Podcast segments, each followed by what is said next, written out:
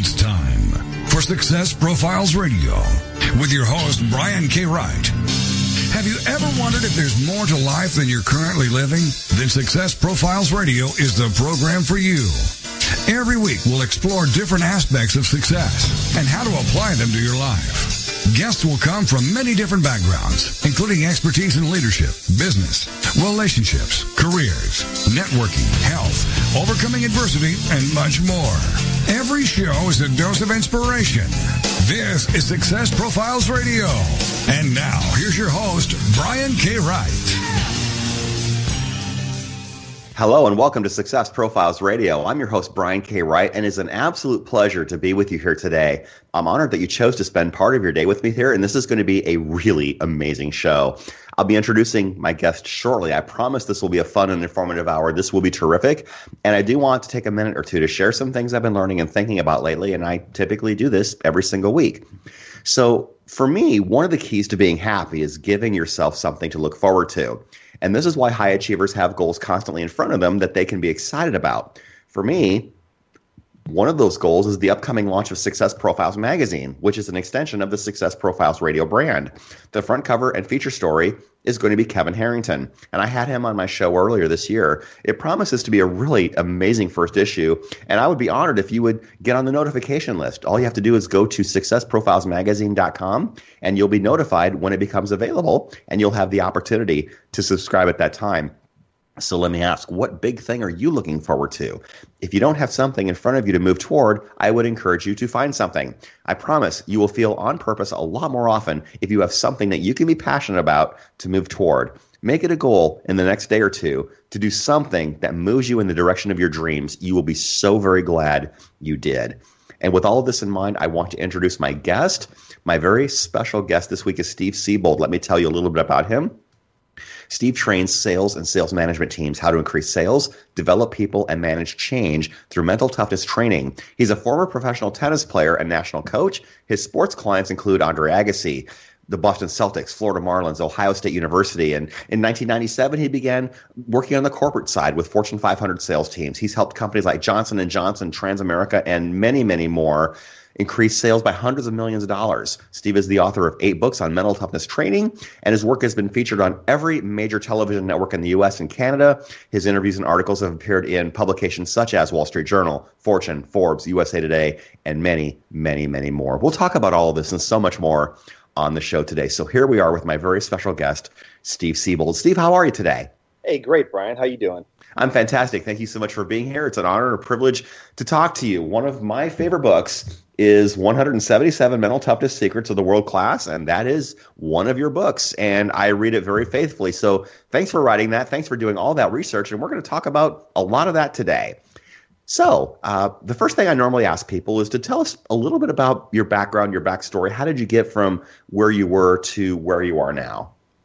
Well, I was uh, I was groomed to become a professional tennis player since I was six years old. So I traveled all over the country and some around the world. Uh, you know, on that goal for so many years. Played college Division One tennis, and then uh, turned pro for two years. And uh, I couldn't get past really the top 500 in the world. And uh, and I knew some of it was physical and some of it was mental. So I started studying the mental side of performance and then uh, then once I, I started coaching professional players, uh, Andre Agassi being one, and some other famous people, Olympic athletes, uh, like you said, basketball players, football players, you name it. I did that for about ten years, um, and we had a lot of success. And and then, as you mentioned in the intro, in 1997, I started going into companies and teaching them the same techniques and how they could increase sales across the board in Fortune 500 uh, teams and uh, sales teams, and that's what I've been doing ever since. Wow, that's fantastic. So you started studying mental toughness when you were a tennis pro. How did you decide that that was really the key to your success? Because on one day I'd beat one of the best players in the world, and the next day I'd let down mentally somehow, and I would lose to some guy from Zimbabwe or something I never heard of, you know. Oh. And uh, and it was just really frustrating. And and I was mentally tough. I was focused. I mean, I knew people who were not mentally tough, but I wasn't one of those people. I was mentally tough, but I wasn't consistently mentally tough. And to be a pro athlete, you have to be consistently mentally tough, physically tough, and every other kind of tough to be at that level. And I just couldn't maintain it, and it drove me nuts. It was just, it was just, you know, infuriating because I felt like I had most of the other tools, um, not to be a top 10 player in the world, not necessarily, but certainly higher than I got in the top 500. And so I really just became obsessed with the concept and started studying it. And uh, finally figured out some of the things that these these top guys do that I wasn't doing, and uh, and then started coaching and doing that ever since. Wow. And so you look at differences between the elite players and those who aren't. And I love tennis myself. I mean, Andre Agassi was one of my favorites. I will say Pete Sampras is probably my all-time favorite male tennis player. He he had it going on mentally, didn't he? Oh yeah, Pete was a phenomenal, phenomenal player. I never coached him, but I coached a guy that, that played him one time, and uh, besides Andre, of course. But yeah, uh, yeah he was uh, he was he's amazing. Really, really great player, and great mentally as well. Yeah, and so you don't have to have all of the physical gifts as long as you have the mental side of it down. Does that sound right? Well, you really to be you know depends on what you want to do. I mean, if you want to be one of the best players in the world, you have to have the whole package. I mean, sure. you have to have the whole package when you're about 22, 23 years old and you're a physical specimen. You have to have the desire to be great. It's all got to come together all at the same time and uh, that's why those people are, are, kind of freaks of nature. They don't uh, they don't come around very often. There's not too many of them like that, but they are very special. Absolutely. Let's talk about critical thinking training uh, because the ability to solve problems is certainly one of the hallmarks of a world class performer. How how do you help people learn how to think critically? Well, tennis was a, is a game of critical thinking. Anyone that plays at a high level knows that. And so I was trained in critical thinking, believe it or not, since I was six years old, because mm. tennis is a game of numbers, and and it really is percentages. It's it's in a sense, it's almost math. Uh, example would be, you know, if you if you can hit three balls over the net in a row consistently, you can beat ninety nine percent of the people that play tennis. If you can hit seven in a row consistently, you're one of the best tennis players in the world. And so it, it really comes down to metrics, numbers, and percentages and um, and chess is a similar game. I played competitive chess as well as a child, and for that same reason, for critical thinking training. And uh, so that so we we take those concepts, which basically, in a nutshell, Brian, what it really breaks down to. I mean, critical thinking is a big topic, but if you really want to break it down, what we do with companies is we teach them emotionless thinking. Um, to, to think without emotion, to strategize without emotion, to look at to look at logical thinking, not magical thinking. Mm. And uh, and there there's a lot of magical thinking going on in corporate America right now. so yeah. so we're busy. yeah, it it's difficult to separate the emotional side from the logical side, isn't it? Absolutely, especially if you've never had training in it. Because what, what people do is they call it emotional blending. We we sort of blend our, our emotion and our logic together, and we get this kind of psychological stew that doesn't do us much good. It's almost like making decisions in your life and being drunk at the same time. You're not drunk with alcohol, you're drunk with emotion, but it's the same exact effect. You get dumber. The more emotion we feel, the dumber we get. And so yeah. we try to remove emotion as much from the equation as possible to create more strategic uh, success. Yeah, I've worked with companies that had a very family oriented feel. And so you get to know people and you get to like them a lot. I would imagine the challenges of separating logic and emotion are even more exponentially magnified when you have a family oriented dynamic in a company that you're working with.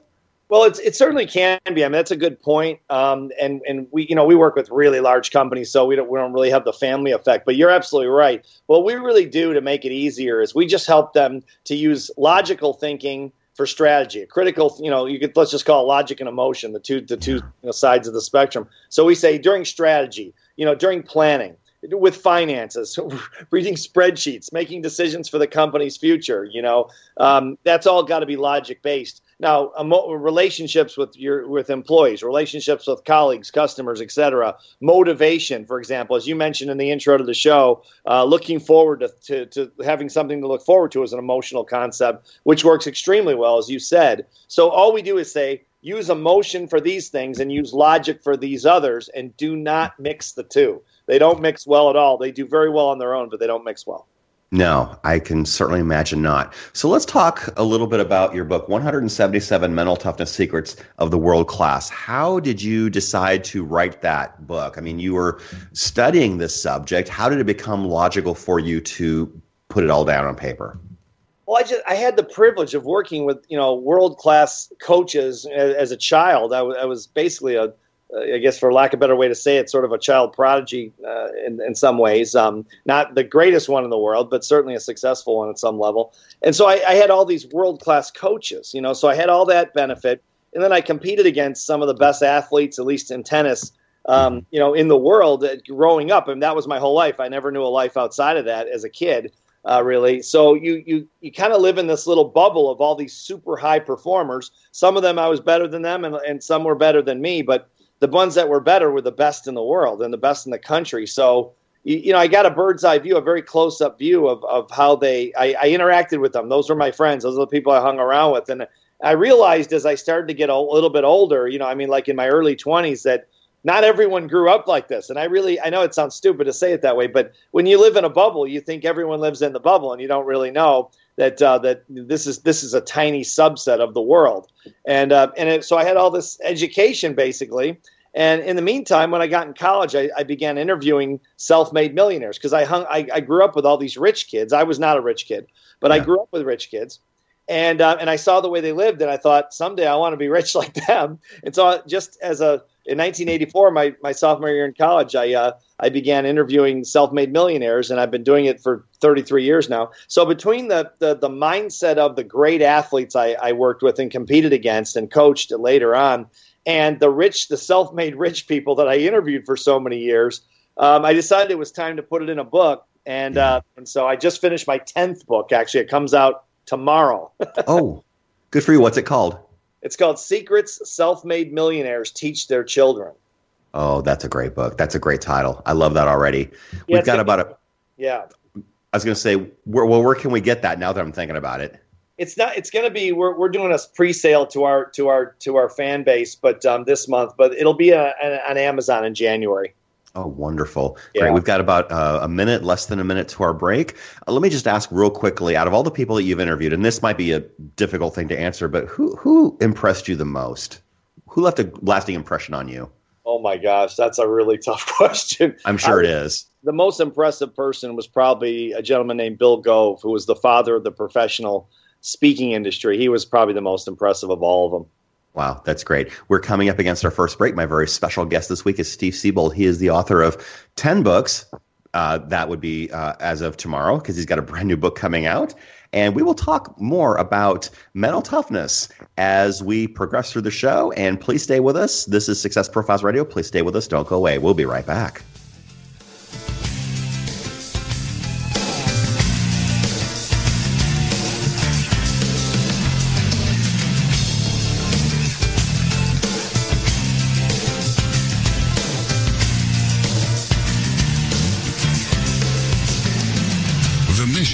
To motivate and inspire others to discover their unique talents and follow their dreams in life.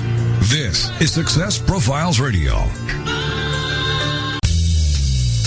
Are you stressed out? Because if you are, you're not alone. In fact, research shows that over 73% of all Americans report symptoms of stress, which is a key factor contributing to mental and physical illness. And that stress is usually related to work, money, or relationships. Up until now, the solution to combat the effects of stress have been delivered through pharmaceutical companies. But now there's a natural way to solve this problem without the harmful side effects. The Healthy Primate Stress Support Supplement contains natural ingredients proven to reduce cortisol, also known as the stress hormone, which causes damage to our body. And unlike prescriptions, your satisfaction is guaranteed with a 100% money back offer on all orders. In addition, a portion of all proceeds goes to PTSD research, and as a bonus, all purchases will include a free copy of the new ebook, The Survival Guide to Living with Stress. So get the Healthy Primate Stress Support Supplement today at www.screwstress.com. Click the Amazon logo, it'll take you where you need to go. Once again, that is www.screwstress.com. Have you ever thought about writing a book? Surveys show that 81% of people wish they could, but many never do. If you're one of those people, I can tell you why. You don't think you have time, you may not know how, or you might not believe you are a good enough writer. When you're working with an experienced coach, these reasons go away because I will help you every step of the way. If you want to know more about how to write a nonfiction book, whether it's business, self-help, or how to, reach out to me at www.briankwright.com for more information. Once again, that's briankwright.com. Welcome back to Success Profiles Radio.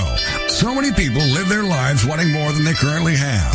And this show will clearly demonstrate the principles if I can do it, you can do it. So let's get back to the show. This is Success Profiles Radio. And here again is your host, Brian K. Wright. And we are back. This is Success Profiles Radio. My very special guest this week is Steve Siebold. And if you have an opportunity to look at Success Profiles Radio on iTunes, I would love it if you would download and subscribe to the show, even leave a review. It would mean a lot. And you can also go to successprofilesmagazine.com, get on the notification list so that you can be apprised of when the first issue comes out, and it'll be very, very soon. So, Steve, let's talk about uh, some of the work that you've done. You are a mental toughness expert. My favorite book of yours is 177 Mental Toughness Secrets of the World Class, and I bought this on Amazon, so that's where you can get it. Uh, let's talk about foundationally how important it is to be mentally tough and what a big difference it can make in your life. Oh, it's huge. I mean, I, I, mean, I think it's the ultimate, you know, personal development skill that's overlooked. I mean, especially now as the world gets crazier and crazier, we've, you know, we've entered in the world of, uh, you know, crazy politics and crazy business cycles and disruption and, you know, artificial intelligence. Man, you know, I think this is this is the the, the world that you know that we grew up in is gone. I mean, you know, uh, yeah. it, it's it's going to get and it's going to get crazier. And, and I, I think anyone that really studies economic patterns, trends, anything like that, you can see that you know, besides the social issues, things are going to get tougher. People are going to have to be more mentally tough, and I think that it's going to be the ultimate personal development skill. If it's not already, I think it's it's something that's that's overlooked by companies a lot of times and um, by people. And um, it's not you're it, it, going into the future. You're going to have to be more mentally tough than ever to really succeed at the level you want to. Absolutely. And I, I, think of all these people who uh, have a sense of entitlement and people who don't want to compete and participation trophies and that whole noise. The world's going to be a really nasty place for people like that.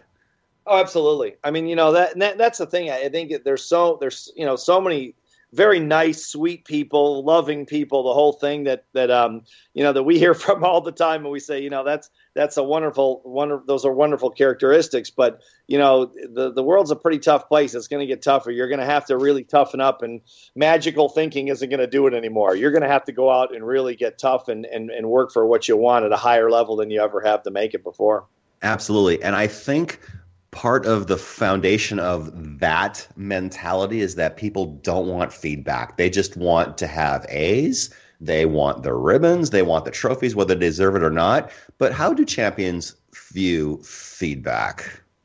Oh, I mean, that's the ultimate. That's the ultimate for the champion. That was one of the things that threw me off, you know, when I started working with with non-professional and, and non-Olympic athletes was, you know, I'd be working with a professional athlete, whoever it was, whatever sport, and I, you know, and I, we would have a contract, you know, coach contract, coach player contract. And when they didn't, you know, when when it wasn't fulfilled, which usually meant that they were over practicing and were not resting enough. Believe it or mm. not, it wasn't that they were underworking. That the only, you know, we I had a few people like that. I won't mention famous people, but and non-famous people as well. But right. you know, but you could you'd go to them and say, you know, look, Bob, you know, you're in violation of the contract. You know, you you either do this or fire me but it's gonna you it's it's it's a zero sum equation. What do you want to do? You want to make this happen, or you want to play games? Make a decision. And they'd say, "Oh yeah, no, it's my mistake. You know, I'll go back to work, coach. Sorry." And they go back to work, and you you would that wouldn't happen again for two years. I mean, and it and it's all of a sudden, and you, you when I moved away from the, the that mentality. I started doing that with salespeople at giant corporations 20 years ago, and they looked like the, they, the blood drained out of their face. They were terrified of me, you know. And I said, "This is real coaching. This this coaching that people call coaching now, this personal development coaching. To me, it's not coaching. It's some kind of facilitation, which probably has value, but it's not coaching, not real coaching. But you got to be tough to be coached. And to your point, feedback is the ultimate thing you want from the coach. The problem is most people can't handle the feedback, as, as you mentioned. Exactly, because sometimes the coach is going to say something that you don't want to hear. I prefer that you coddle me a little bit, but I don't need the negative feedback. Well, that doesn't work. If you want to be coached and you want to be good, and you're committed to excellence, you have to be willing to hear uncomfortable things. Absolutely. I mean, that's the thing about athletes. They just are professional athletes and Olympic athletes who, you know, they, you know, spend so much time of, in my life with. They just want to win. They don't care what they have to do. Just tell them what to do, and they go do it. And I mean, it sounds like a almost like a perfect world, and, and in most cases, it really is. You once in a while, you get someone that is not quite that way, but in not usually at that, but the time they're at a world class level, they've been coached their whole lives since they were children, and they're very good at taking feedback, and they look for the feedback. They just want to win. And I don't think most people want to win is that badly. And I think that's where the, the breakdown occurs. Absolutely. Champions view rejection a lot differently than everyone else does too, don't they? Oh, definitely. I mean, they, they see rejection as part of the process. I mean, I, I give it a crazy example. Wall Street Journal called me when Trump was running for president. You know, whenever you know, maybe in the first year he he declared whatever that was, a couple you know year and a half ago, whatever it was.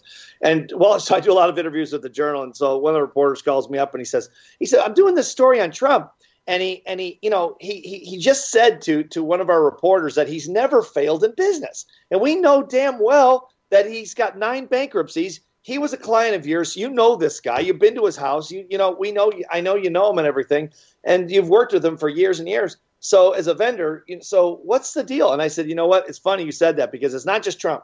It's it's it's all these top successful people like Trump. Not like or hate Trump. This is that that's kind of neither here nor there in this scenario. This right. is just about the mentality these guys have. You know, all politics aside and all the other nonsense. Um, they don't see it as failures. I know Trump doesn't see it as a failure. He saw it as a stepping stone. He, he, yeah, he went broke. I mean, he had problems and all that, like all these guys do at some point, uh, the big achievers. But he didn't. He doesn't really see it as a failure. He sees it as a stepping stone. He had a, he had a down cycle and he built it back up, and now he's a billionaire again. And he doesn't see that as a failure. He's not lying. He just doesn't. He might lie about other things, but he's not lying about that. He just doesn't see it that way. And the guy at the Journal was kind of surprised. He goes, "I'm surprised you said that." I said, "They all think like that. The ones I've talked to, anyway. All the rich, you know, self-made rich I've interviewed." Yeah, it's it's a learning opportunity. You either you either win or you learn. You don't fail yeah, there is really no fail. I mean, fail fail is something that the average person thinks of and says, "Well, geez, I tuck my tail, tail between my legs. I'll go home because you know because I lost money or my business went under, I filed bankruptcy or I got divorced or you know whatever the failure, what they think is the failure." And the rest of the people are going, "Hey, bump in the road. Too bad. Let's let's learn from it, and move on, and do something even bigger." And they, and then they do. Absolutely. Mentally tough people also are not addicted to approval from others. I think a lot of people in life generally want to be liked. And high achievers don't necessarily, I mean, they, they prefer to be liked, but they don't require to be liked. Oh, yeah. This is a big one. I mean, the last year and a half, I've been in about 65 cities doing approval addiction seminars for companies, uh, mostly in financial services and pharmaceutical companies, salespeople, of course. And um, and the the average person on a, on a psychological scale of one to seven, seven being most addicted to approval, the average person scores a seven out of a seven uh, for lots of reasons that takes too long to go into here. But um, but yeah, I did full set, full day seminars on them for, for the last year and a half. Matter of fact, I just did the last one a few weeks ago, and then I'm done. Now I'm done with those for several years. I won't do them again. But uh, yeah, it's a, it's a, the approval addiction thing holds a lot of people back. Wow, that's crazy. Uh, you also have talked about uh, or have done a book about how rich people think about money. Rich people think differently about money. And let's talk about a few of those things. Rich people use leverage, which is a foreign concept to people who maybe don't have money. Absolutely, it's one of that that leverages the self-made riches. In my experience, at least in my 33 years of interviews, it's about roughly a little over 1,200 interviews with the self-made rich. Um, that's their favorite word, leverage, and not in the context of debt, but leverage in the in the context of they're using everything to build a bigger lever their credibility their education their contacts their money other people's money you know all kinds of everything they love that word leverage. That's probably the the number one word they cite in, in the 33 going on 34 years now um, of interviews uh, with these people. That i mean that's just one of the biggest ones. I mean and, and i think it's one of the most underused things um, yeah. out there for success Absolutely. Something else that you talk about is the fact that money is simple and not complex. Do you find that people tend to over make things overly complicated? Oh, sure. It's sold to us by marketers that market financial instruments. You know, I mean, I mean, obviously, you know, if you're talking about financial instruments like derivatives, yeah, I mean, I, I worked for a company that did derivatives one time, and I talked to the president of the company before I went in to do the speech. Then I said, I, you know, I, I've studied derivatives, I've studied economics. I just don't understand exactly how your instruments work. I'm sorry, I'm just I'm too thick to get it. I said, I just don't, I can't figure it out. He goes, I'm the president of the company, and I don't even understand it. Sure. You told me you understood it. I know you. I, I know you were lying, and you wouldn't be speaking to our company. Right. You know, right. Obviously, that stuff is complex. I mean, you know, uh, high speed trading, stuff like that. But but what I meant in the book, the the Rich People Think book, in terms of simplicity, is for the average person building you know uh, their net worth. It, it really doesn't have to be complex. I mean, you know, in terms of money, you, you want you want to make money solve a problem. You want to make a lot of money solve a bigger problem. The, the bigger problem you solve, the more money you make. There's capitalism in you know ten seconds. Yeah, absolutely. And people make money by solving problems for other people. Tell us about that. That's it. I mean, that's really what it comes down to. I mean, I put that in the book. It's funny you said that. I was out speaking in San Diego, and the book came out. That book came out about seven, eight years ago. And I, I don't know if you know Brian Tracy, the speaker. Not sure. Yes. Yeah, so so Brian's been a friend for 20 years, and so anyway, I was near Brian's office. He wasn't there, and so I dropped the book off, and he called me from Hawaii. It was near Christmas, uh, 2010 or whatever it was. And Brian called me up and said, "I'm on the beach reading this book, this How Rich People Think book. You dropped to my office." He said, and I, I never thought about the idea that you know the bigger problem you solve, the richer you get. And I said, Brian, I probably stole it from you. You've written 55 books or whatever. so we were right. Laughing. But I mean that. But you know, it's it. We we had a serious conversation afterwards about it. We talked about it a few times, and and that you know it's a simple concept, but sometimes people just don't think of it like that. I probably got it from someone else. I'm sure I wasn't smart enough to think of it, but probably one of these rich people I've interviewed. But you know, the idea that to say, "Hey, I want to make more money," great, solve a bigger problem or solve a problem for more people, and you'll make more money. I mean, it's capitalism at its finest. You know. Absolutely. We've got less than two minutes to our next break. Uh, rich people are also very willing to be uncomfortable, which is something that the masses don't enjoy. Yeah, they live in a state of, of, of discomfort. I mean, it's psychological, let's say psychological, emotional discomfort. And I think the lesson there, you know, at least that I take away is, you know, I, it's, it's about becoming more willing to be uncomfortable, to be, to, as you mentioned earlier, Brian, to get feedback and, and to take, to take things that, you know, that to take things personally, you know, when you're coached and mentored and things like that, and be uncomfortable in order to get what you want. Absolutely. We are coming up against our next break. My very special guest this week is Steve Siebold. He's written a bunch of books. My personal favorite is 177 Mental Toughness Secrets of the World Class. And you can find Steve on, on Amazon. His last name is spelled S I E B O L D. And what website can we direct people to while I'm thinking about it, Steve? One of the free resources we have is mentaltoughnessblog.com. And that's Love a it. resource people can tie into.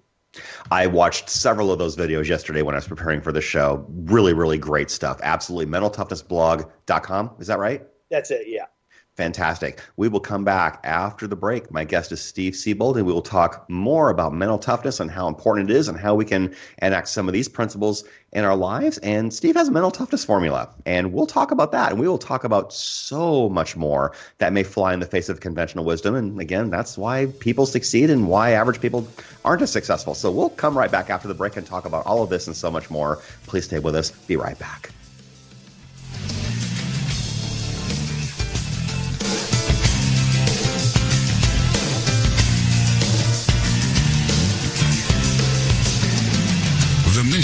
Is to motivate and inspire others to discover their unique talents and follow their dreams in life. This is Success Profiles Radio. Have you ever thought about writing a book? Surveys show that 81% of people wish they could, but many never do. If you're one of those people, I can tell you why. You don't think you have time, you may not know how, or you might not believe you are a good enough writer. When you're working with an experienced coach, these reasons go away because I will help you every step of the way. If you want to know more about how to write a nonfiction book, whether it's business, self-help, or how to, reach out to me at www.briankwright.com for more information. Once again, that's briankwright.com. Looking for the perfect destination in Costa Rica, Panama, or Thailand? Concerned about the economy and looking for an escape plan? Then you need to go to escapeartist.com and learn how you can live, work, invest, retire, or do business overseas. Escape Artist has the perfect plan for you. Join our 400,000 readers and get your free subscription to Escape from America magazine. Visit www.escapefromamerica.com and create your escape plan right now.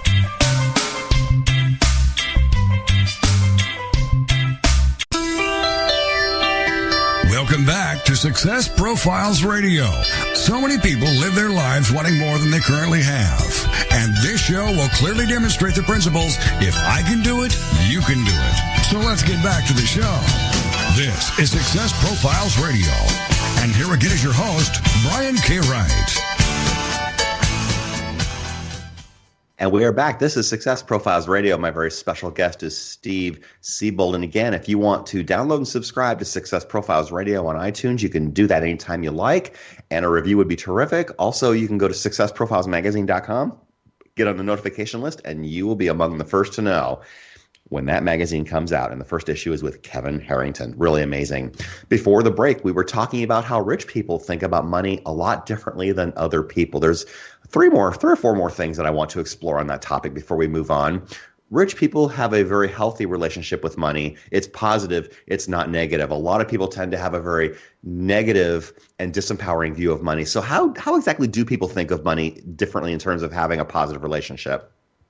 Well, I think it's it's the polar opposite of you know. I mean, I don't know how you grew up, but the way I grew up was uh, you know my town, was kind of a middle class town outside of Chicago, and uh, super nice people and everything, you know, and all that. But you know, it was kind of a money is a necessary evil. You know, uh, you have to have it, but it's not going to make you happy. And it's and the people that have a lot of money, well, they've gotten in some ill-gotten way, and they're probably crooks. No one's worth that kind of money. They got you know that kind of thing.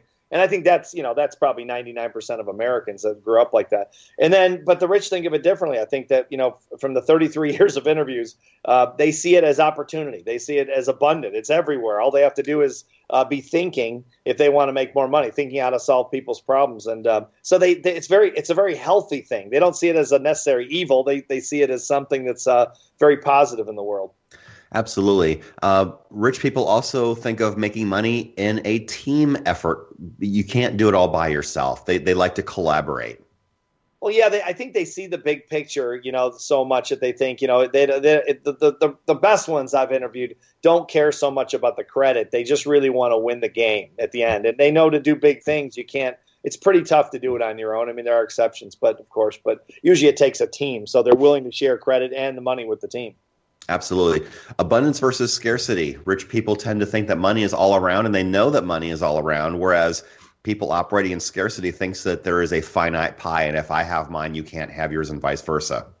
Well, I think, you know, when you look at it in a capitalistic sense, in a capitalist economy like, you know, like America, free market, where if, if, if the idea is, is that there's no limit to the problems you can solve, well, yes. then effectively, money cannot be, by definition, finite because if there's no if there's no end to the problems you can solve, then money, in some sense, is endless. There's an endless supply of it. Um, even though there might be a finite mo- amount of money printed, there's, there's not there's there's really an endless supply of it that you can collect based on the idea that there's an endless supply of ideas to solve problems. Absolutely. And I, I, love that. And I, I, went to a T. Harv Eker event, and he talked about the circulation, and the velocity of money. And he got a bunch of people on stage, and he gave one person $5 and said, Sell this pen to the person next to you for $5. Then he told that person to sell whatever you have for $5. That same $5 is providing value to eight different people on stage. Same way with money in the world now, correct? Sure, absolutely, yeah. I think we're just not trained to think like you know like that, and uh, and when we do start thinking like that, you see, you start you, you start making more money, and you, you see that you start to see the world through the eyes of the self-made rich, and it's a very different world.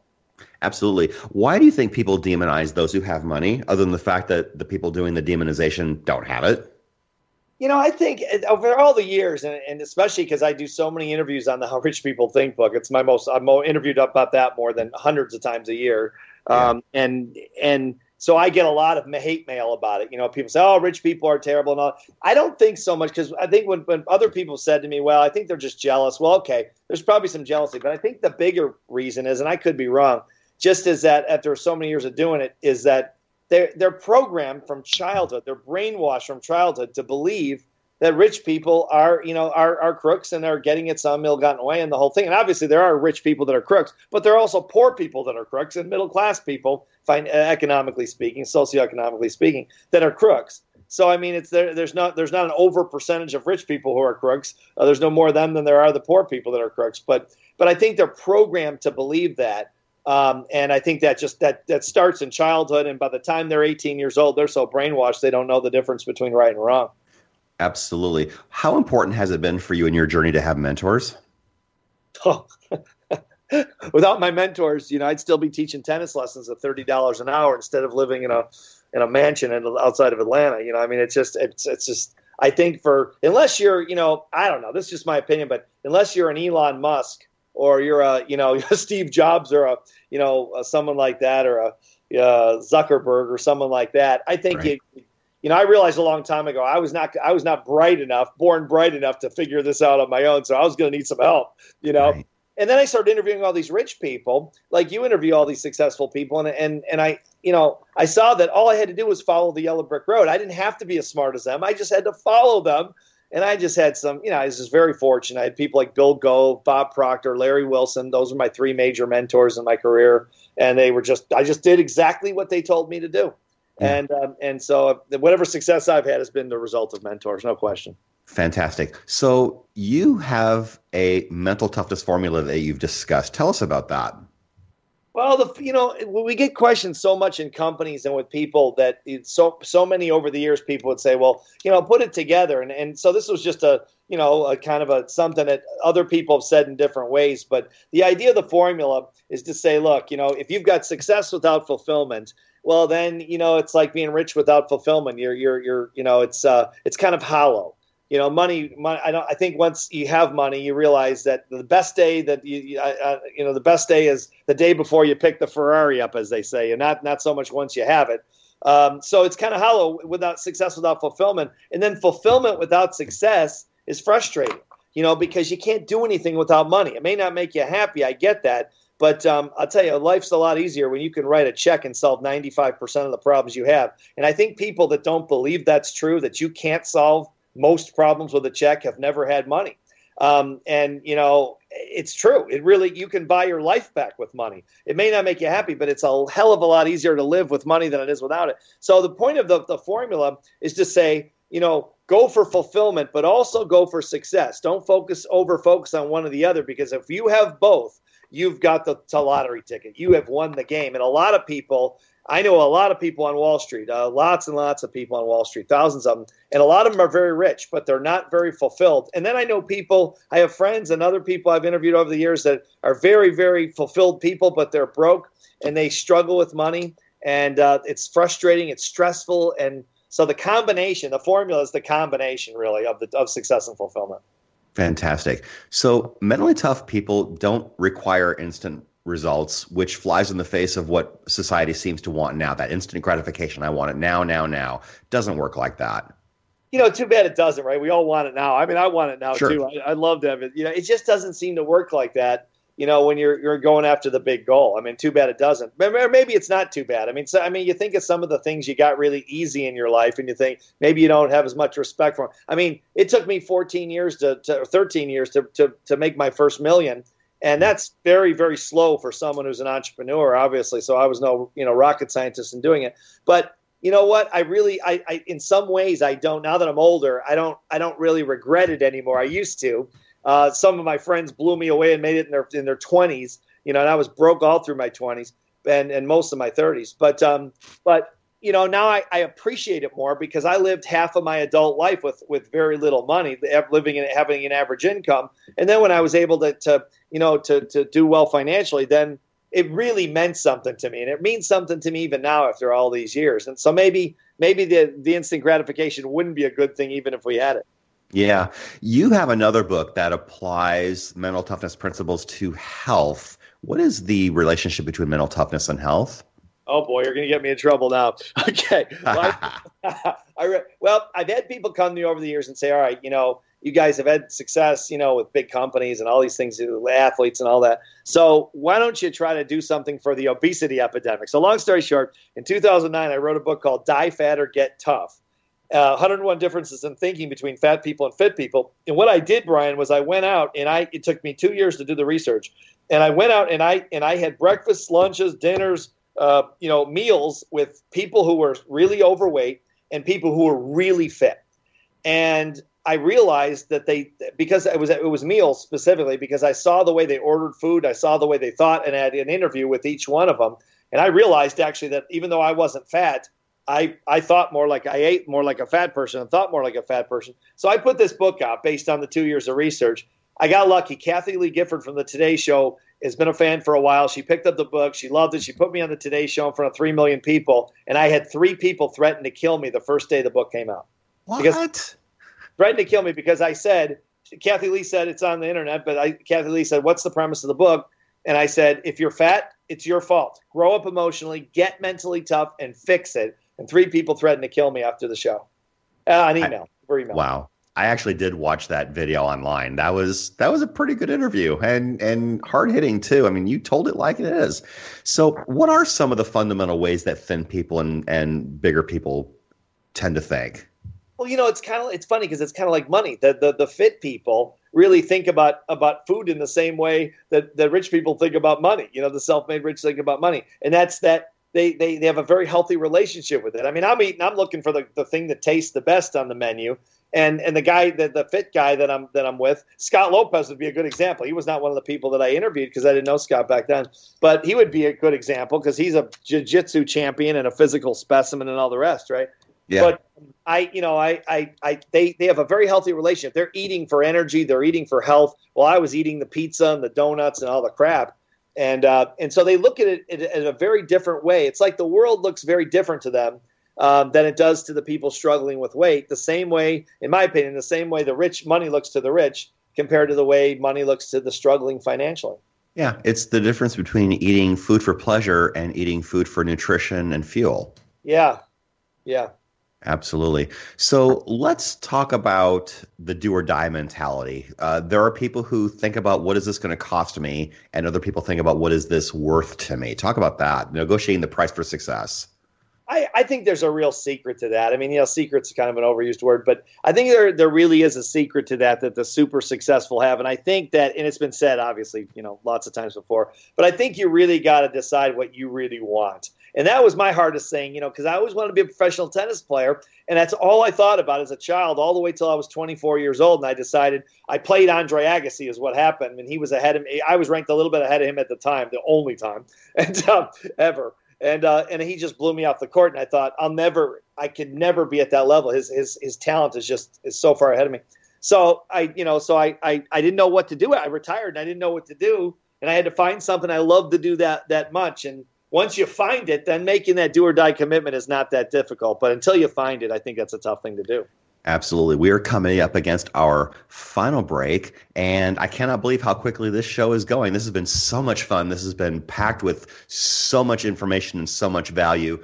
Uh, my guest is Steve Siebold. He's written a lot of books, and my favorite, once again, is 177 Mental Toughness Secrets of the World Class. Go on Amazon, look for Steve Siebold, and and get at least one of his books today. You will be very, very glad you did. And we will come back after the break. This is Success Profiles Radio. We will come back, and down the stretch we come. When we come back from our break, I'm going to ask Steve, about uh, some more ideas and ways that mentally tough people are different from everybody else. You don't want to miss this. Please stay with us.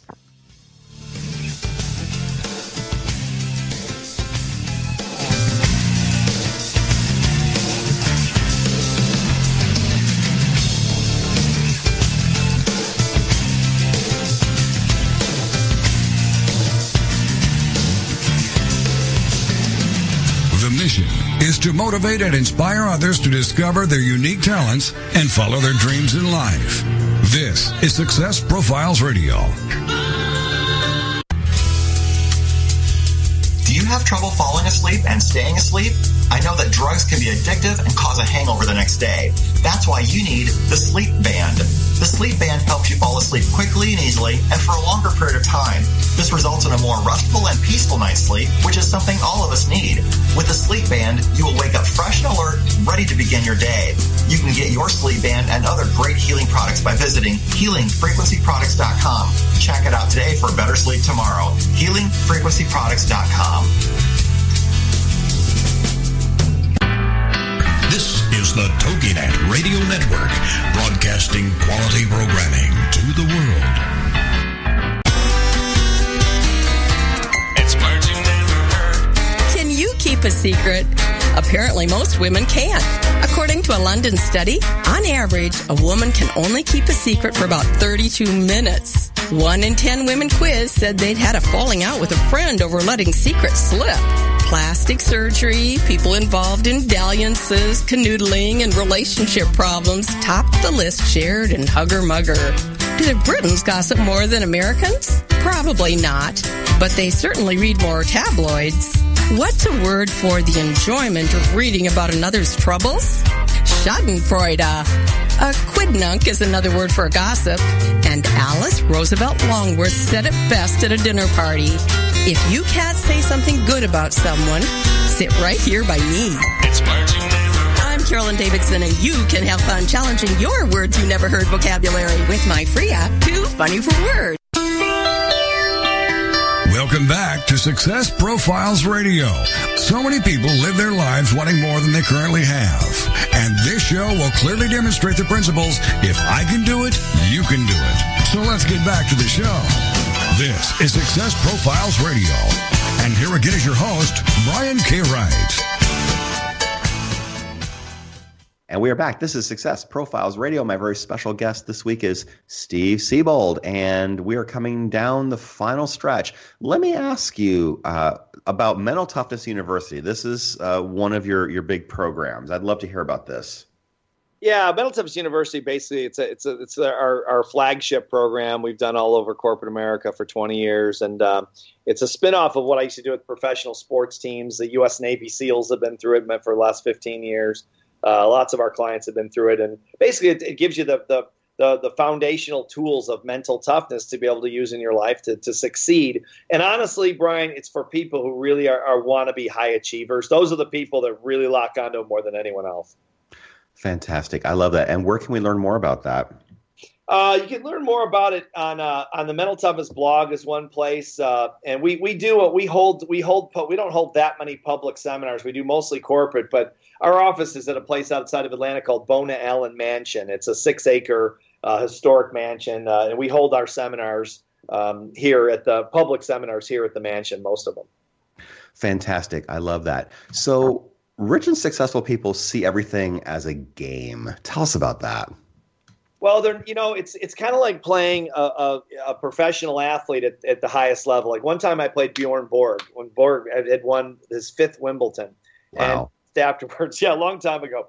And I was I was so nervous. I was squeezing that racket, as we say in tennis, so hard, and he was just as loose as he could be. And because he was loose, I mean, obviously he was a much better player anyway. But he it, it was you know he was playing a game, and he was acting like he was playing a game. And I think people that are very successful learn to see things as that, that like business, for example, entrepreneurship, you know, um, careers as a game. So they're not so they, they learn to do that so they're not so tense they're not so over focused and, and they're not squeezing too hard and putting too much pressure and stress on themselves. It, it's really a psychological technique.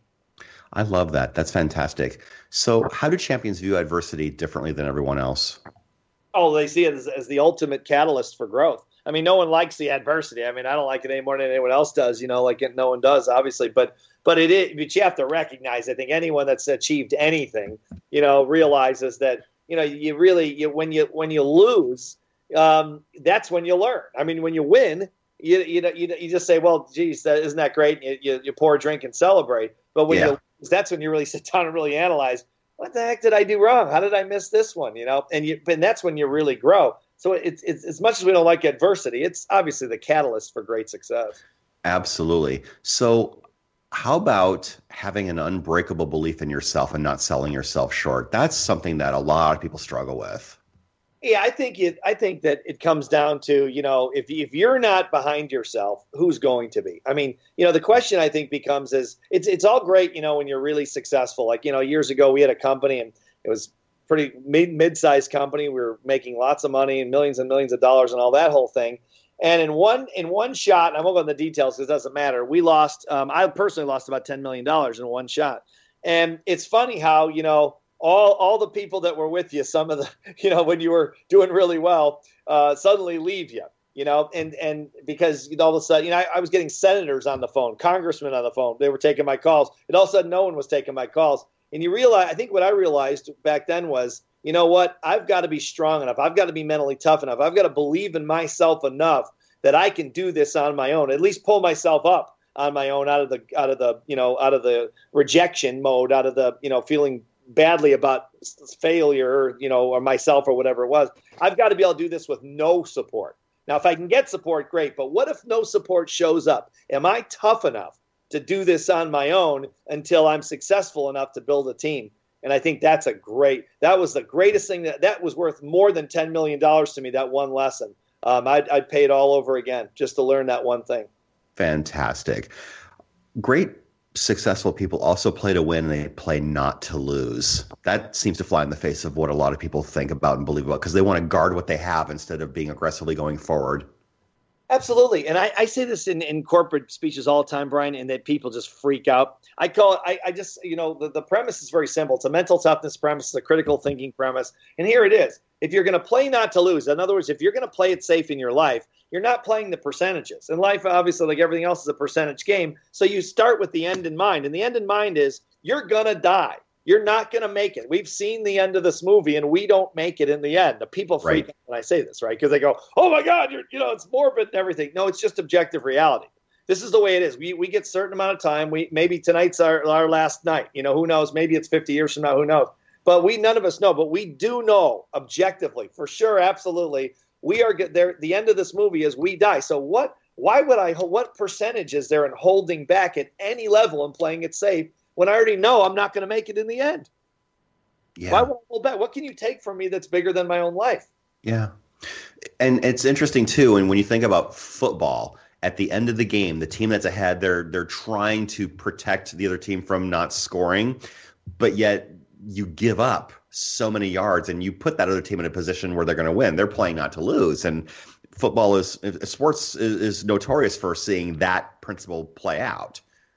Yes, you're absolutely right. I mean, the great, great example, recent example, um, when the Atlanta Falcons lost in the Super Bowl last year to the, you know, to uh, to New England. I got a call from some of the people in the in the Falcons organization. They say, you know, can what what do you think happened? I said they played not to lose. They were terrified. Tom Brady scared them, which you know anyone would be scared to play against Tom Brady, as great as he is. But they're 25 points up, and they're playing the second half like like they're terrified.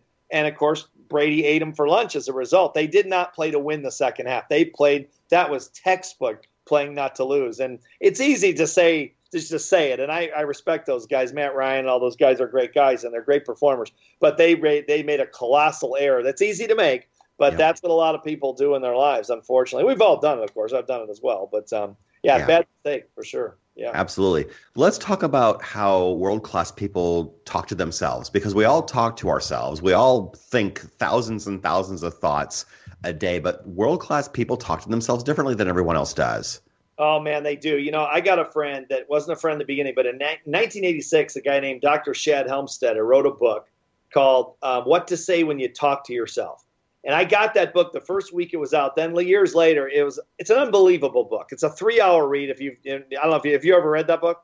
I have not. Oh, you got to read. It's it's it's one of the it's the greatest book ever written on self talk. And I got to know Shad over the years a little bit. Um, we're not great friends, but we we've talked on the phone several times over the years. And this book is basically his research. He's a psychologist. It came out in '86, and it's still I, have read so many books on that topic because it's it's a it's a psychological topic. I need to know what's out there, and so I, I keep up with all that stuff. And since '86, no one's written a book even in the same same stratosphere as, as Helmstetter's book. Uh, it, really, the listener, people listening to the show, do yourself a favor and read that book. It's called "What to Say When You Talk to Yourself."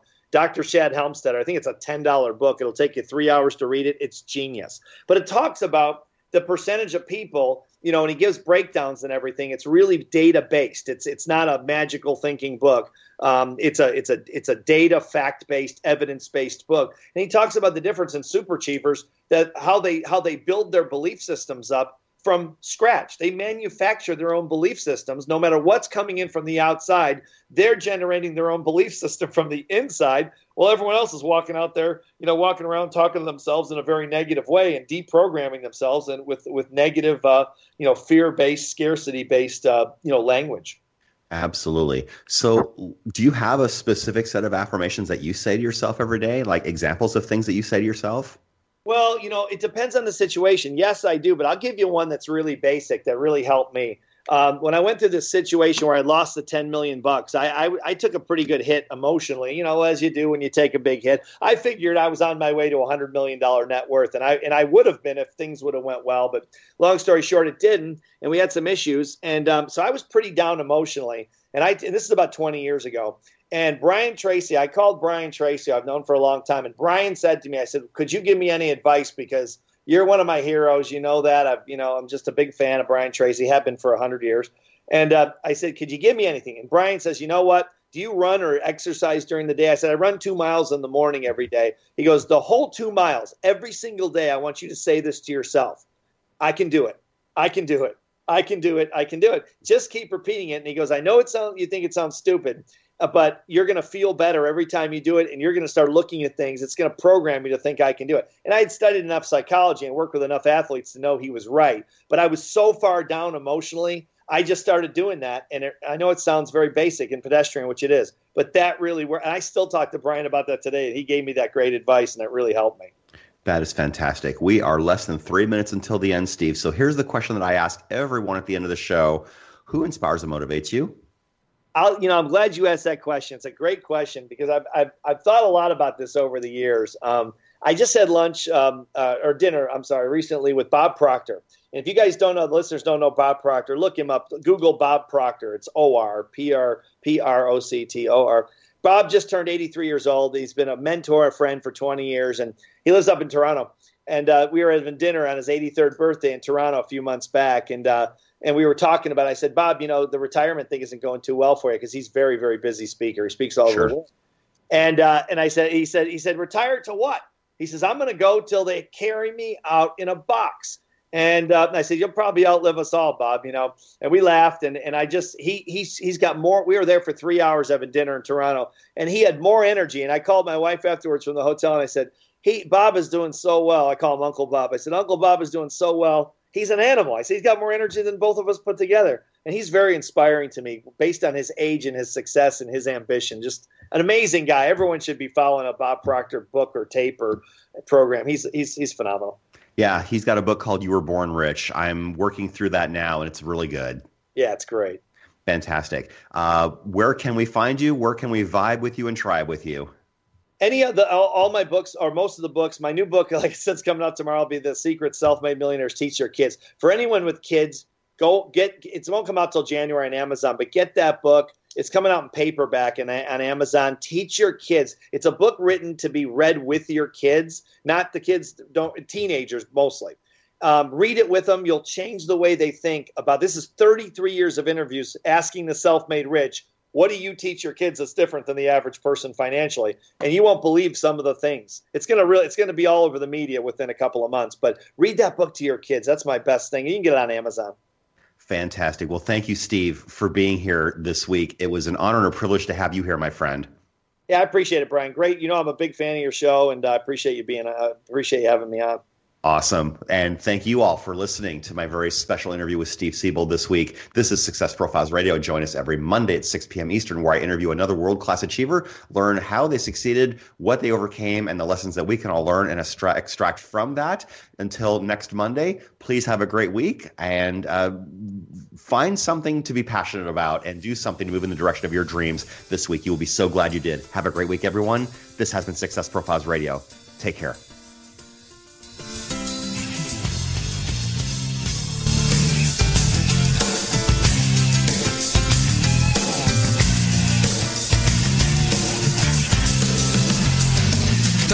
For being a part of Success Profiles Radio with your host, Brian K. Wright. Each week, we'll explore different aspects of success and how to